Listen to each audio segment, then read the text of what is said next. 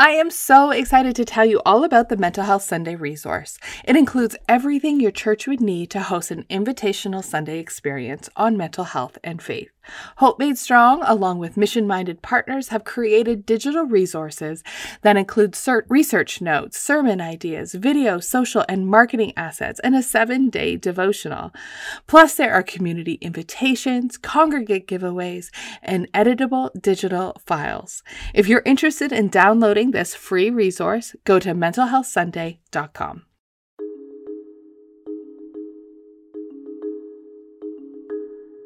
I was a master of the mask for that position. And I thought, you know, if I'm a leader, if I will just, you know, wear this title, no one will know that I'm struggling.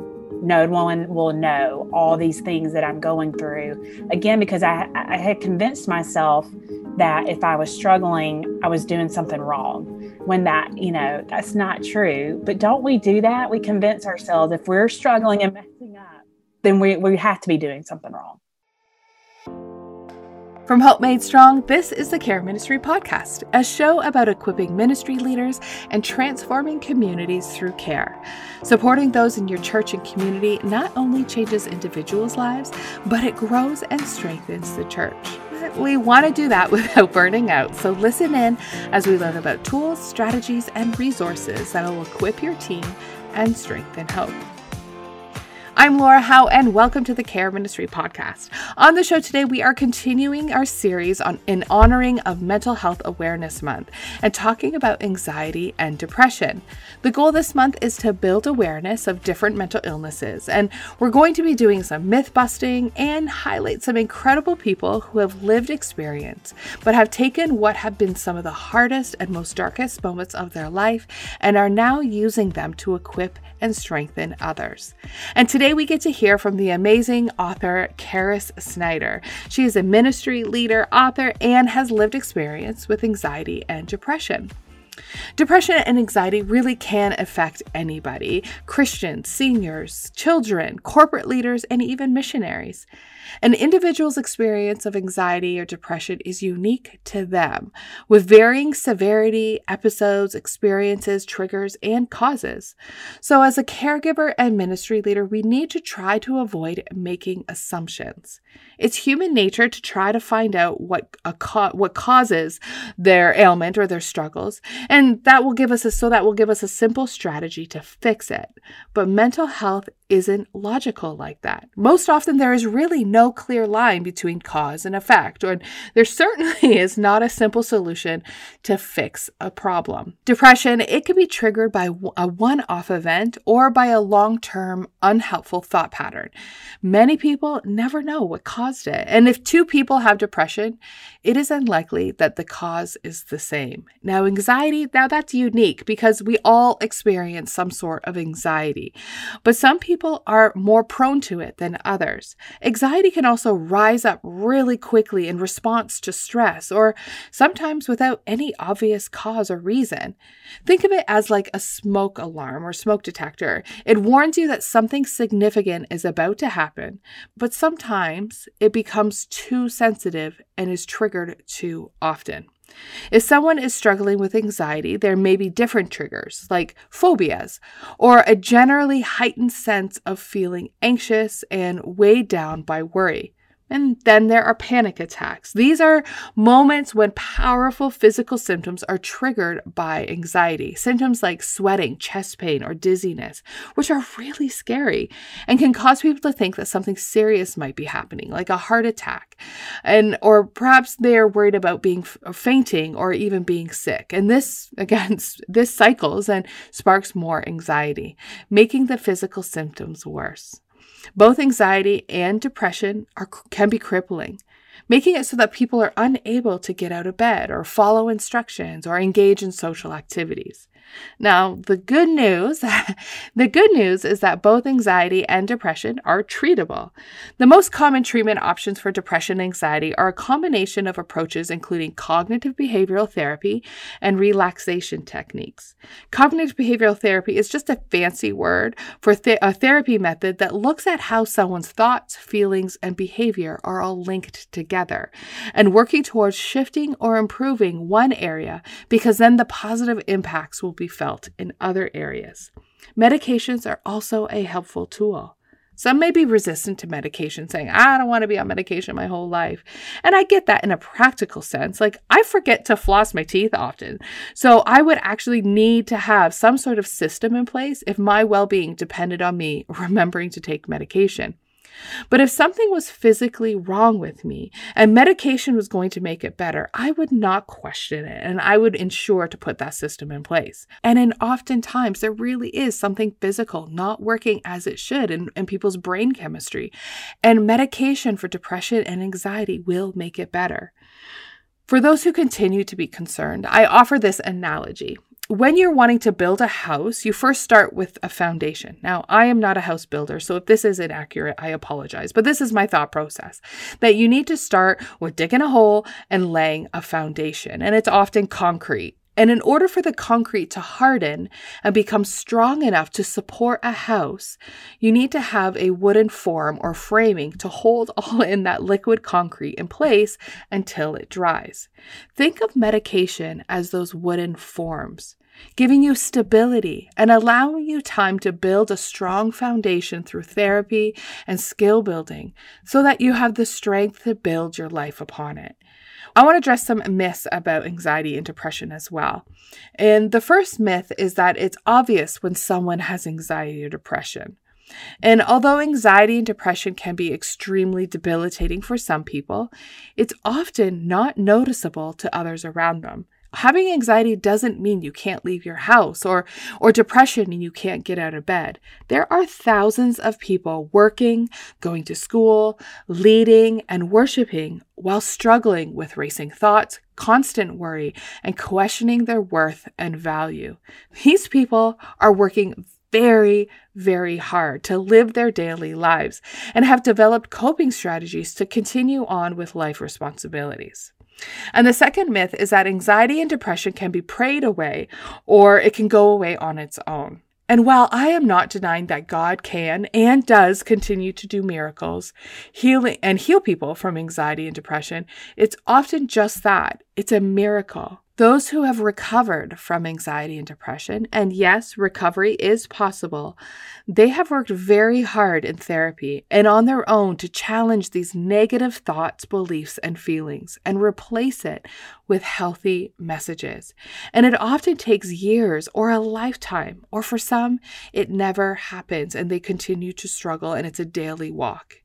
Mental health isn't a logical disorder where you can say the say these four things or do these five steps and you're going to see full recovery and healing. People are working through decades of patterns of thought and beliefs that they and trying to undo negative messages.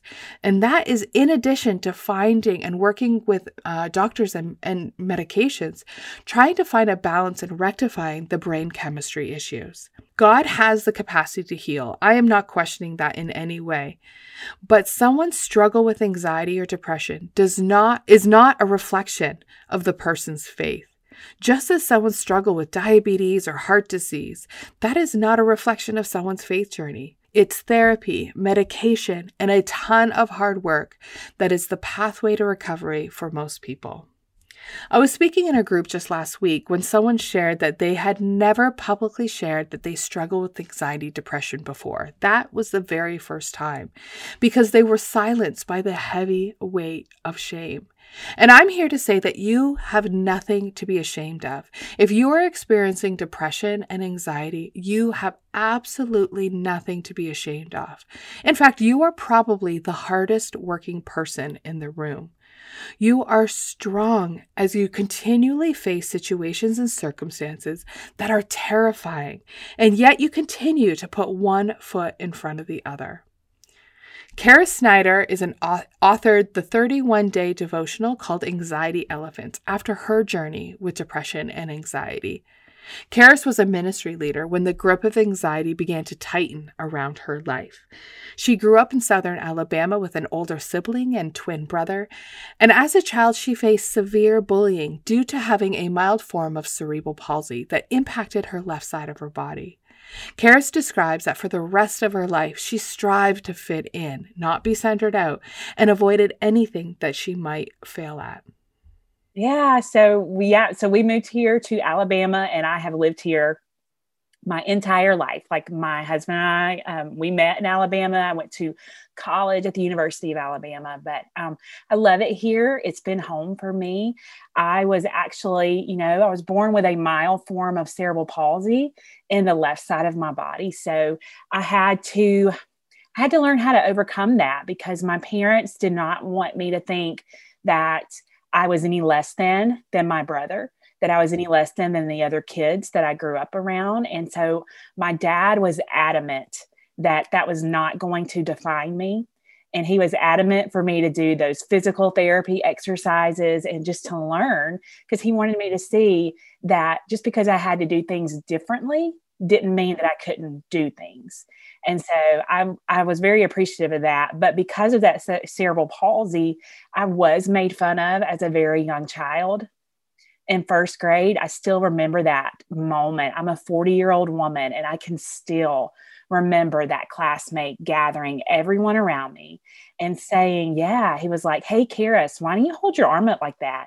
And he held up his arms the way I held my left arm up, like a bunny rabbit. And he said, That's what I looked like. And he started hopping around me. Um, it was so cruel. And everybody laughed, of course, because he was a class clown anyway. Um, and he was just, he was going for laughs. He didn't realize that that was going to stick with me for the rest of my life. He didn't realize that that was going to really kind of help cause me to think that I was going to be rejected you know, and that I needed to hide and that I needed to just try to be perfect at only the things that I that I thought, you know, I could succeed at. So I wouldn't put myself in that position anymore.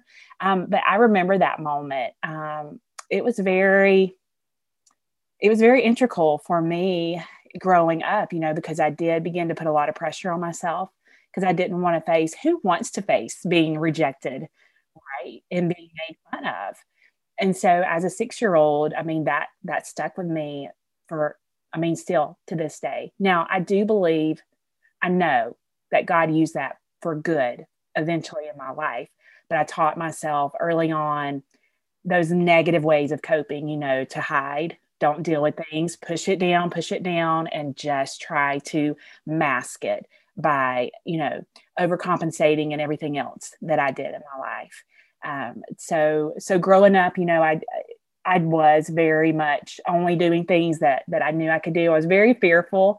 Um, you know, I'm still afraid of the dark to this day. My poor husband, we sleep with a TV on because I need a light, you know, to kind of be shining in the room. But I was just a very fearful kid. Um, but my youth pastor, he really helped me to kind of get over some fear of of wanting to be in front of people he helped me to to see that God had given me an ability to speak, a gift to speak and to be a leader. And he really spoke life into me and he believed in me and he put me in positions of leadership where I was like, listen, I'm I'm not sure about this. and he just had all this faith in me as a teenager. I mean, can you I mean, if you go back and think about yourself as a teenager and to know that an adult looks at you and believes in you, and they don't see a, a disability in you. They don't see your what you lack even though he knew those things about me. He saw me i think he saw me kind of the way god sees us and is like hey there's these great gifts inside of you. Let's use them. It's okay if they're not perfect. It's okay if they're if they're not all together in this you know perfectly tied bowed package. Just go for it. And i think for him yeah he saw purpose in me. And you know I think about teenagers today, just how powerful that is, you know, for just one. All it takes is one, one adult to look at you and see your potential, to see your purpose, even though you may lay down in your bed every night and wonder, what do I have to offer? He believed in me. He saw that in me. And that really just took me into a, a different place that I don't think I could have been if he would not have seen that in me. Mm. That's so good. I often talk to churches about care ministry and what is care ministry. And I say belonging, purpose, and hope. You can't be all things all people. You can't feed everyone. You can't counsel everyone. There are limitations to what you have, but you can help people find belonging, purpose, and hope in every single person. And what an amazing story. What an amazing story. Wow. Yeah, I love that. You know, just to help people belong and help people have hope. You know, it just that one that one little seed that you plant can change someone's life, you know, forever. Or if they do as they grow up to be an adult and move into those adult years, even though we struggle, which I had my struggles as an adult, I can go back to those moments that, hey, there is purpose. You may doubt your purpose right now, but remember, you do have purpose. And you can go back and see those faces. So you know, I'm forever grateful to my youth pastor. His name's Joey Hill. I'm still friends with him and his wife today. I will be forever grateful to them. Yeah. Wow. Wow, what an amazing transformation story. And so, did that start you on a journey, a different pathway? Where did that lead you? Or did did it take a while for those messages and that um, that purpose to settle in your heart? You know, it's very interesting. It took me on a pathway to get me into to college to you know to leave my home to leave that safe place and to face that fear and to go and to, and that uh, opened up doors where I met my husband and I met some lifelong friends. But I also found myself falling into severe anxiety and depression as an adult. And because of that, I did hit rock bottom where I began to wonder am I really needed here on this earth? Do I really have something to to offer to give to people because I was just really struggling with the anxious feelings that I was having inside and I denied they were there. I denied the existence of anxiety and depression and honestly, you know, I would tell people when I would they would come to me for encouragement, my answer unfortunately to them would be, "Hey, um, just read your Bible more. You just need to trust God more." Uh, pray harder, work harder. And if I knew you really well, my answer and my encouragement in parentheses would be, well, you just need to suck it up, Buttercup. I mean, that is not, you know, encouraging. So then when I began to realize, hey, anxiety and depression, this is very real.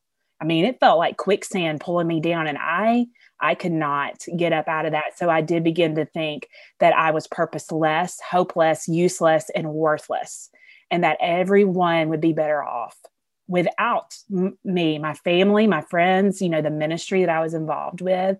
And so in that moment of hitting rock bottom, I can remember it was like God just took his big, gentle hands and just lifted my chin and said, Look up.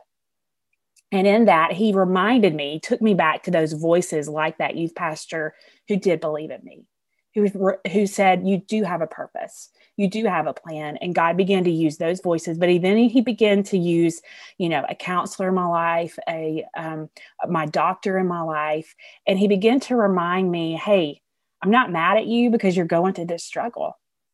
You're struggling. We we we all struggle but i have had put that pressure on myself that i couldn't struggle that i had to have it all together. And i mean none of us we can't meet that and god himself does not even put that expectation on us. So he began, you know, to heal and to restore and just to remind me of those voices in my past, but then the the voices he put in my life in those present moments to work through that.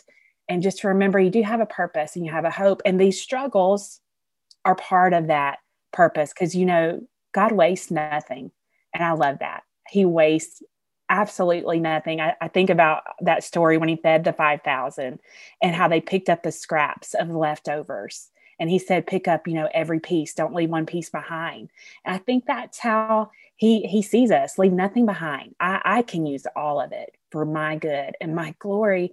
And I can take that, I can take those struggles and you can connect with others who feel like they need to hide. They need to try to figure it all out on their own and then come to me. And that's not what he says. He, he wants us to come with with the good, the bad, and the ugly. And you know, I know for me, my ugly was ugly.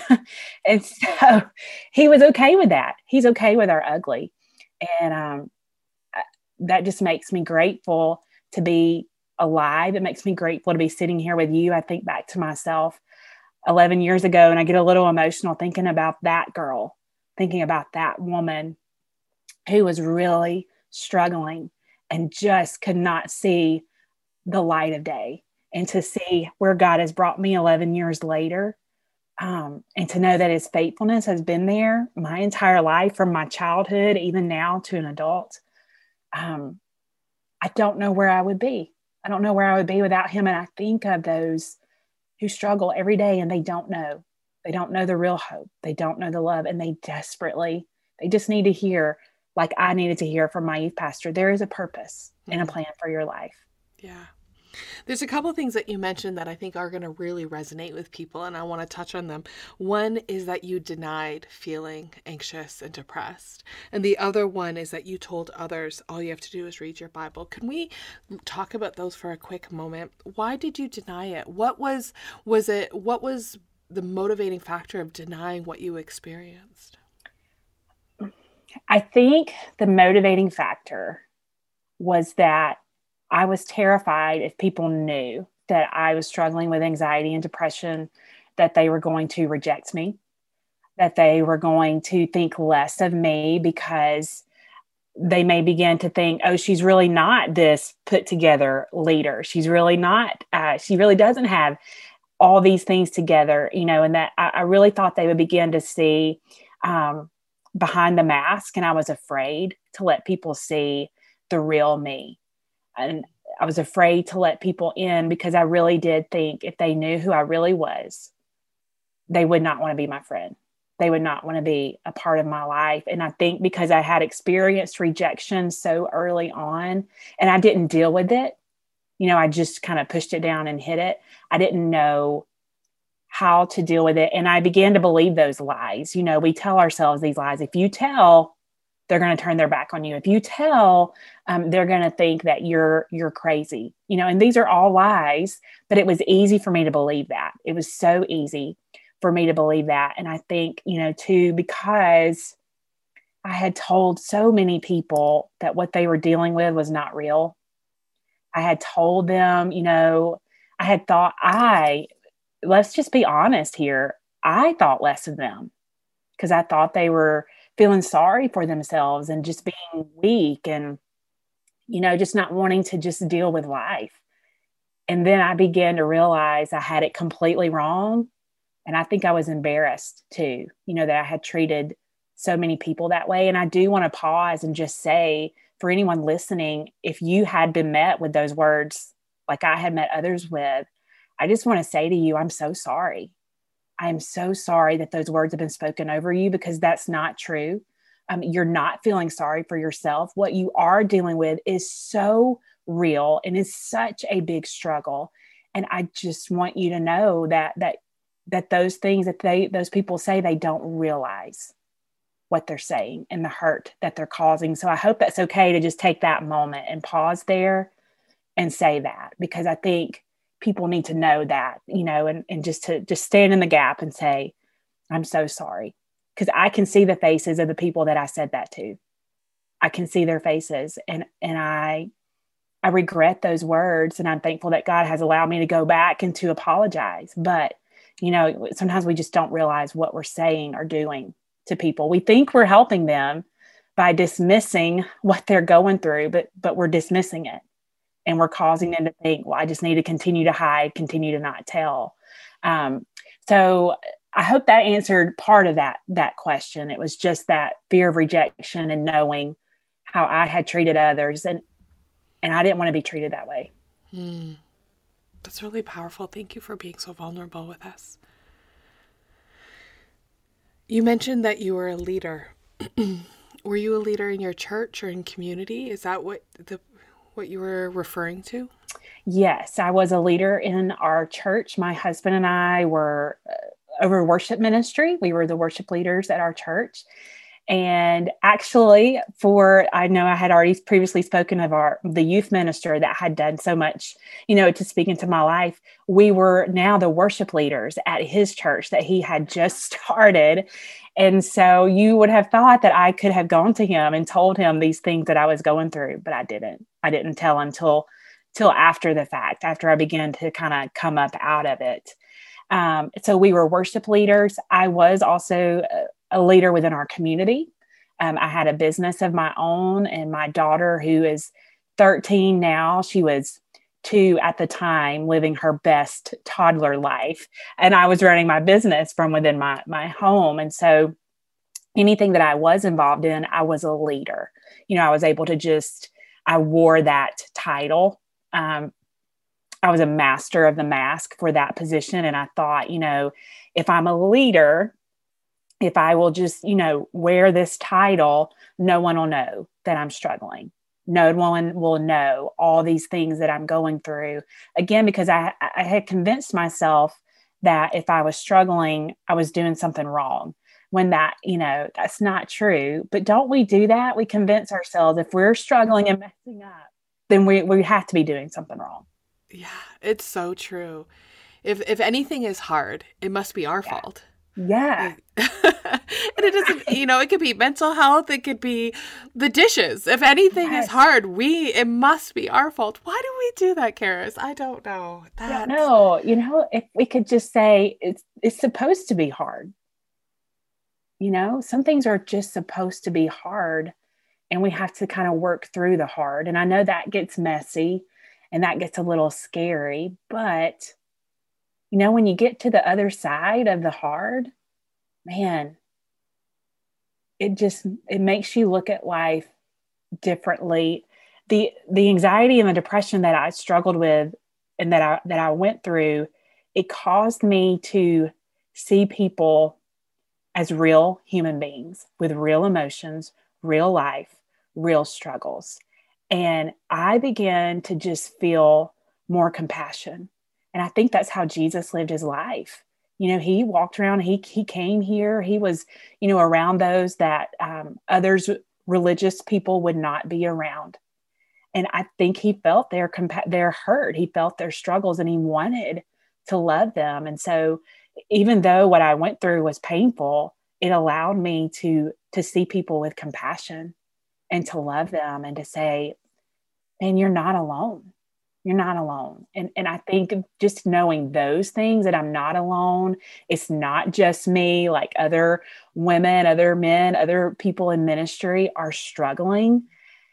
That takes the pressure off a little bit to have to be perfect to be in ministry. And it allows us to see that's where God really shines through our weakness because it's not us that they see or feel, it's Him it's his love and his presence. And so that's one thing that that i have learned through going through these struggles is to see that it does make us more connected with one another. Yeah my church hosted a mental health Sunday last week, and one of the illustrations that was used um, was about the key to resilience of being connected and how that helps people remain resilient or strengthens resiliency.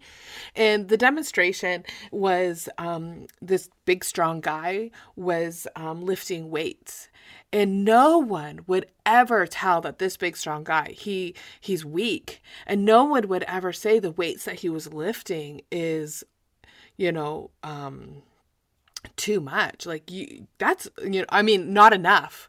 So, you know, as they added weight, this big strong guy was not able to curl these weights. And and the pastor say you know is this i forget his name i'm just going to call him matt. Is matt weak? No no one would ever say this. But yeah he can't lift this why so if he can't lift this what does that mean? And they're like it needs means he needs help. You need a spotter. And so they brought in other people to spot and lift it with him. And and the illustration was just demonstrating that it's hard.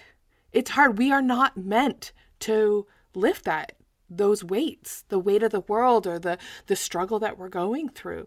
Um, that doesn't mean you're weak. It just means it's hard and we are never meant to carry it on our own anyway And it was just such a beautiful illustration demonstrating what you were talking about how things are hard and we're not meant to deal with those alone. And I would love to hear your journey, your how you kind of walked out and and eventually shared what you were experiencing.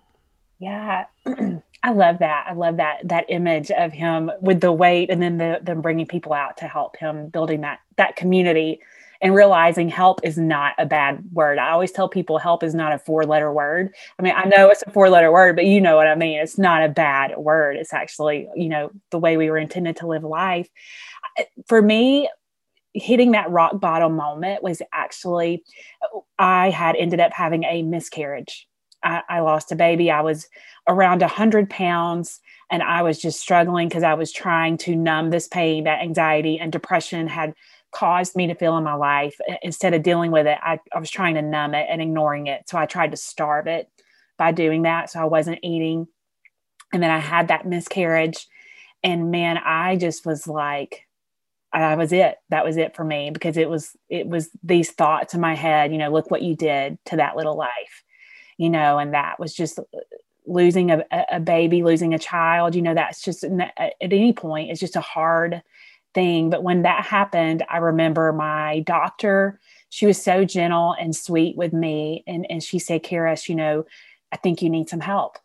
I think you need some help. You know, what you're dealing with, anxiety and depression, things that are going on in your brain, these imbalances of your hormones, is a real thing. And just as if you were to have had a broken bone and you were come to me and ask me for help, or if it's high blood pressure or heart disease, and I told you to do these things, take this medicine, go to this additional doctor, you know, she asked me, would you do those things? And I said, yes, I would, I wouldn't argue with you. And so she kind of, you know, paused and said, well, trust, trust me in this you know that that this is going to help you. And you know she gave me a list of, of counselors and i had actually met a counselor in my area a couple of months before all that had happened. Like god had already just ordained my steps and took care of of placing those people already in my life. I connected with that counselor in a really powerful moment. And so i was able to tell my doctor i have a counselor that I've already been able to meet. And and I began to see her and um you know, take the medication that the doctor had told me to take. And I remember the first few moment, first few uh, meetings with my counselor, all I did was cry. Like I would just go and I would sit on her couch and just cry. And then I would leave and I felt so much better. I felt relief. I had the same like, experience. Okay, you yeah, too. The first couple, you're just like unloading. There's just something about it. You just cry. yes. And I, I remember thinking, she didn't judge me. She didn't like, you know, point a finger and shame me. She just listened. And it was just the most glorious thing, you know, for me to kind of see those lies that I had been believing that they really were lies and that it was okay. It was okay to talk about the mess. It was okay to talk about the struggle. And that was very freeing for me. But I also began to see that the medication that my doctor had put me on, it was making a difference. My daughter had a birthday party during all of this season. And it was at, um, we call it a bounce house, a jumpy house where they have these big inflatables. Okay. And so that in itself will make anybody feel anxiety. And so we were there with a bunch of toddlers. And I remember my daughter asked me to go down one of the slides with her. And previously to that, I never would have done that because I had to look like everything was put together and no no uh, perfectly put together leader and businesswoman would ever go down a bounce house slide and I remember when she asked me to go down, I told her yes. And we're climbing up the slide. And I got to the top, and everyone was taking pictures. And I thought they were taking pictures of her. And they said, Kara, smile. We're taking pictures of you. Because they saw this change in me and they wanted to remember that moment and that it still gives me chills to think about that. I'm like, you got me welled up here listening. I was like, oh my god! It was just, and I still remember. And we went down that slide, and that was one of the most fun things. And that, just to, for me to see these are all these things. I needed all those things to begin to feel that healing and restoration. And a, a, few days later, a friend of mine invited us over for my daughter to have a play date. And she asked me how I was doing. And, you know, typically, what do we say? Oh, I'm good. I'm fine. How are you? Like we deflect and avoid. And I remember telling her, I'm not doing good. I'm having a hard time with anxiety and depression. And I kid you not, tears in her eyes. She breathed a sigh of relief and she said, You too? And I was like, Yeah, me too. And she told me, she said, I thought you had it all together, but I'm so glad you don't. and I, we just started laughing and we shared our what we were going through, our struggles, and we felt encouraged. And God just began to use that for me and to say, How did that feel to know you're not alone? And to know that it's okay, you know, to talk about it. And so then through that, I began to realize we need to be talking about this. And this was 10 or 11 years ago before the church had really, you know, talked about mental health and talked about these issues. And so I think that was the moment that God kind of lit a fire under me to say, share, share your story, share your struggles. It doesn't have to be perfect. You may get emotional, you may cry, but there's freedom in us sharing these struggles. And he led me to the verse, Galatians 6 2 that we are to bear one another's burdens and so fulfill the law of Christ. I had never read that before. I never knew that verse. And it was like, okay, to bear each other's burdens, we got to talk about them. We got to share them.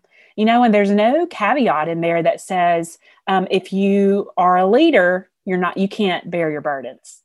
Uh, none of that's there. We're all to bear our burdens, you know, and help one another, you know, fulfill that law of Christ because God knew we needed community, we needed each other. And so I think in that moment, that's where I began to kind of share a little bit. I started telling my story. Um, I was already a speaker within the business world. And so I would somehow be able to get in there about the struggles that I was dealing with to connect it. And people would come up to me afterwards and they would say, you know, they would whisper, Thank you that's me. I, it, it, helps me to know that it's not just me. And then I would, you know, churches, I begin to be able to share with women's groups and conferences. And uh, when they would all come up to me afterwards and just share parts of their stories with tears in their eyes to just know. I, and they would always say, I thought it was only me. I thought it was only me. They didn't realize that there are literally hundreds and millions of us who are struggling, but we just believe that it is just us um, and so, you know, speaking in speaking about it, taking that mask off, finding that freedom, um, God just began to just do a work over these past 10 years. And it's a it's a humbling thing when someone comes to you and they say, That's me, or that's my story you know, and just as, you know, of all ages, from kids to grown women and even grown businessmen, um, just to know that they feel encouraged and that they feel hope it's just to be a part of that, to see God's hand move and work. It is emotional. It brings tears to my eyes to just think about it every single time. Hmm. Can we put this into action? Can we name some of these things and say it is not a sin or this is you are not cast away because you're experiencing and then let can we list some of these? Just because oftentimes we're scared to say the word suicide or we're scared to say the words you know self-harm or cutting or we're scared these words when they're not spoken have power but when we speak them and, and speak truth over them and that you know can can you identify a little bit about those things that you experience just so that we can name them so people don't feel like oh she she probably experienced anxiety depression but she didn't experience this or that. Right. Yeah, yeah that's really good. Yes i would definitely say you know anxiety depression i did have suicidal thoughts. Um, i struggled with that and that was very scary to find myself there you know because i grew up in the church. I grew up in the church and here i am having these thoughts you know um, to to do something to, to harm myself. Um, you know i would look at the bottle of medication that my doctor had given me or you know i would even driving a car sometimes having those images flash you know up in near my head just you know drive off the side of the road. I mean those things were were scary, you know, to have that hit me. Um, I can, I was trying to sit here and think for a moment. Um,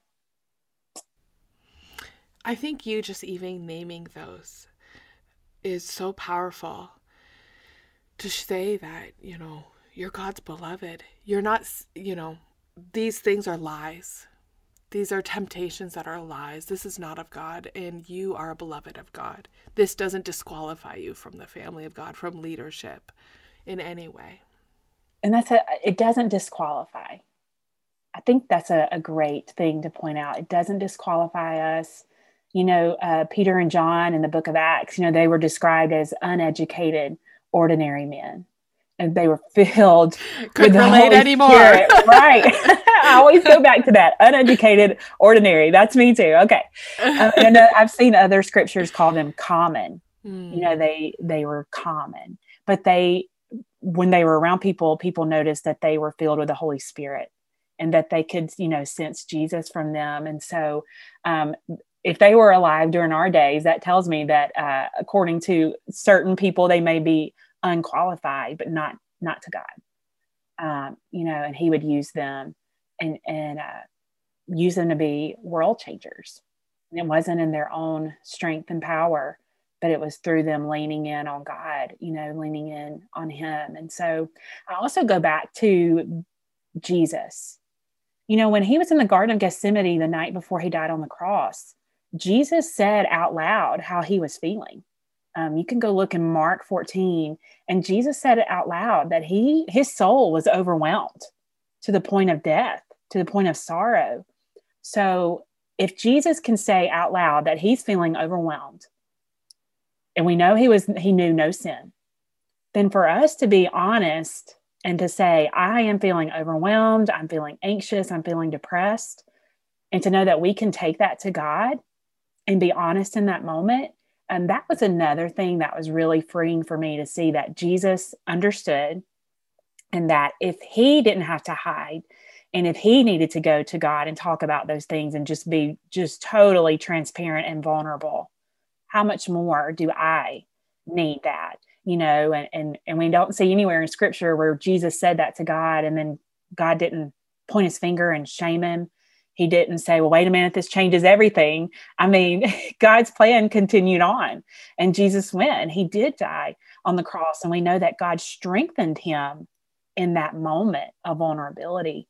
And so I, I think that that's okay. And I think that that's another thing we need to realize that we need to be honest with God where we're at. He knows, He already knows. So saying it out loud takes that power of those lies of wanting us to hide wanting us to you know um, not be honest about where we are it, it removes the power of those lies and allows god's truth and love to come in and minister so to our hearts oh, in that so moment good.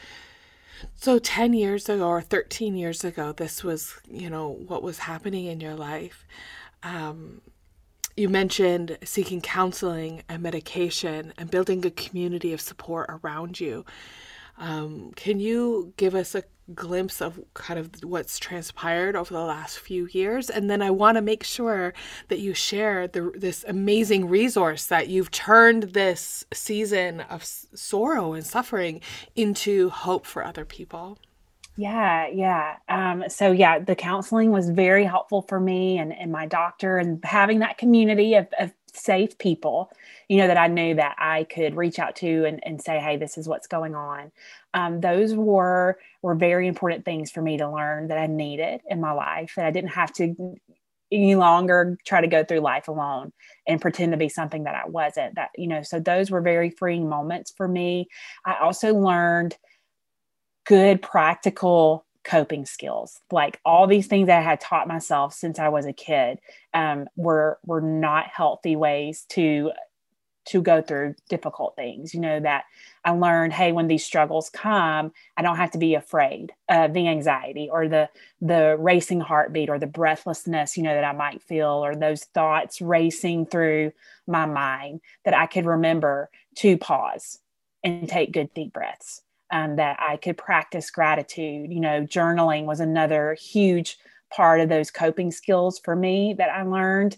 Um, you know learning to to get active and to have that that exercise you know that so i could burn that fuel um, and and to remember practical things too like if if i've had two cups of coffee i might not need the third one you know because that caffeine may trigger you know that anxiety yeah. in me um, but to also remember, you know, people always ask me, okay, have you, are you completely overcome? Have you completely, do you ever struggle with anxiety or depression anymore? And I always wish I could say no, but I, I can't. No. You know, I still have yes. those days and those moments, but those moments don't turn into explosions mm. any longer. You know, I, I allow that moment maybe to happen. I acknowledge that it's there. I use those coping skills and I'll, I'll be honest with God in that. And it helps me to push through to the other side. And so, since all of that has has happened and transpired and, and i'm learning and growing and I, and I feel like our mental health is just like our physical health. It is a daily journey. It's a daily process and we have to keep learning and we have to keep growing. So i, I am and and i want to continue to learn and grow. But through speaking people begin to ask hey do you have resources? Do you have a book? And i did it. I never saw myself as a writer. I don't know if you're doing anything in your life right now where you thought, "Oh, I would never, I'll never do this." And then God is this like, podcast is okay. something I said I would never do. I fought it for two years. I love it, and now here we are. Here God we are. Like, wait just a second. Let me show you what you're going to do. And so he did that to me. Um, by the way never argue with god because you're not going to win. gotta I mean, lose. you're gonna lose. And so i began to write and i ended up writing um, an adult book to begin with called anxiety elephants and it's just a 31 day devotional. And it came out december of 2019 and then 2020 happened. Mm-hmm. that's all we're going to say about 2020 yeah. And so god did begin to use that book and that in many ways that I never would have imagined or dreamed. And I was speaking in schools, and my daughters, you know, they began to talk to me. They had their own copy of the adult book. They were proud of mom. And, but they came to me and they said, Will you write a version with words our age can understand? And that's when God began to bring those moments back to me of when the anxiety began when those unhealthy coping skills really took root in my life. And uh, it was like, why are we waiting? Why are we waiting for them to be adults and then talk to them about their mental health, then teach them and equip them, you know, with how to respond?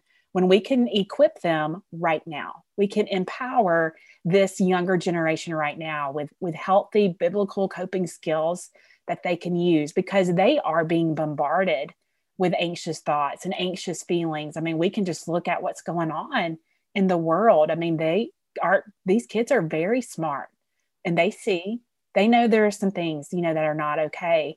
And so that does cause them to feel anxiousness. So instead of them belittling themselves and beating themselves up, well, let's go ahead and equip them and empower them. And so recently, we I did have published um, anxiety elephants for tween boys and tween girls, that eight to 12 year old range. 13 and 14 year olds have even asked for this book um, because they are like, we, I need it. They just, you know, we're, we're struggling. I'm having a difficult time. And so God has just begun to use this 90 day resource, daily devotional to just begin to encourage this younger generation and as i have been able to go back into schools and, and get back you know face to face and in churches conferences it is so just mind boggling to me when these kids will come up to me, boys and girls. It's not just girls, it's boys as well. And they'll say, um, This is what I've been struggling with, but I didn't know what it was. And, and they couldn't put words to it. They knew what it felt like, but now they can put words to it. And now they can respond to it because it's not where it causes them to feel afraid anymore. They're like, I, I can do this. These are some things that God has taught me, you know, that I can use. And so I've just been so grateful to the Lord that He has allowed this resource to be here right now for such a time as this. And can you imagine if our tweens learn how to respond to anxiety, how to respond to these anxious thoughts and feelings right now? Where are they going to be? There's no limit. I know, and it just it, it gives me. I'm just yeah. so excited to think, oh man, God is yeah. just gonna like use this generation, like yes. they're empowered now for the battle, because yeah. we know our kid. As much as we would love to to hide our kids away from battles, we it's, know we can't. No, we can't hide them from the battle. So let's prepare them and e- equip them to face the battle. And yes, mm. we'll walk through it with them together, but they need to be prepared and equipped. Mm. And it, that just, I mean, man, that excites me to think about that. Yeah, it's so powerful. I was telling my daughter, who's 11, yeah about our conversation and she was like can i get the book mom can i get the book so Aww. she's quite excited so we're we've ordered it or we're ordering it and yeah. uh, definitely she's excited to get it and um, among my friends i don't know very many who don't have kids who are struggling in some capacity in this area mm-hmm. um, it doesn't you know regardless of background or experience this is this is something um, that i think every kid and i'm going to be reading along with them uh, creating conversations these are great table yes. conversations i think we'll be able to have my younger daughter is not quite um, into the reading as, as, she's not as strong of a reader so i think sure. we'll be doing it together um, and the book was written for both of those options if you have um, a tween that wants to read it by themselves. It's written to them so they can but you can also um, read it as a family you know do the devotional together because it does give words to moms and dads that maybe they didn't know what to ask. They didn't know how to start a conversation. And so it, it's going to give your kids that um, courage to have those conversations with you or you the questions that you need to ask to kind of really open that door for them. And you know also in the devotional it gives them a daily action step. It's called a stomp step like they're stomping out those anxiety elephants but just to help them to see one tiny action you know that that can compound over time and just you know when you struggle or you're dealing with anxiety it's difficult to know what to do. You can be paralyzed in fear paralyzed in those anxious thoughts. And so those tiny little steps are there to just give them that ability to just try that one thing. Uh, and it could be writing on the journal page or talking to mom and dad about um, being bullied at school you know just different things like that. And so just to give them that courage. I, I call it building your courage muscle to help them to do that and to see that it's okay to talk about those struggles and those hard things so they don't teach themselves to hide and to ignore, but to acknowledge and to walk through. I love it. So strong, yeah. so powerful. So thank you. Thank you so much for giving me the tool mm-hmm. to be mm. able to bring language to and have the conversation with my kids that I may not have been able to have. So I'm so grateful. Thank you. Yeah, thank you. Uh, so, looking back, um, considering where you are today and all the lessons you've learned, um, what would you, if you could look back or send yourself a, an email or a letter, what would you tell your previous self? Oh, man. That's a good question. I I would tell my previous self that you don't have to hide anymore. It's not just you struggling, that everyone is struggling and having a hard time. And your struggles do not stop God from using you. I think I would tell my previous self to let people in, let people love you, and to see yourself the way God sees you. And He sees us and He calls us His sons and His daughters and He loves us. So love yourself. Love yourself. Remove the pressure. Come as you are. Let God use you as you are. And walk in that purpose that He has for your life. Hey, thanks for listening. If what you've heard today was helpful, I would love it if you could write a review. It would really help others find the podcast more easily. And if you want to be notified when new episodes go live, make sure you follow. Thanks and take care.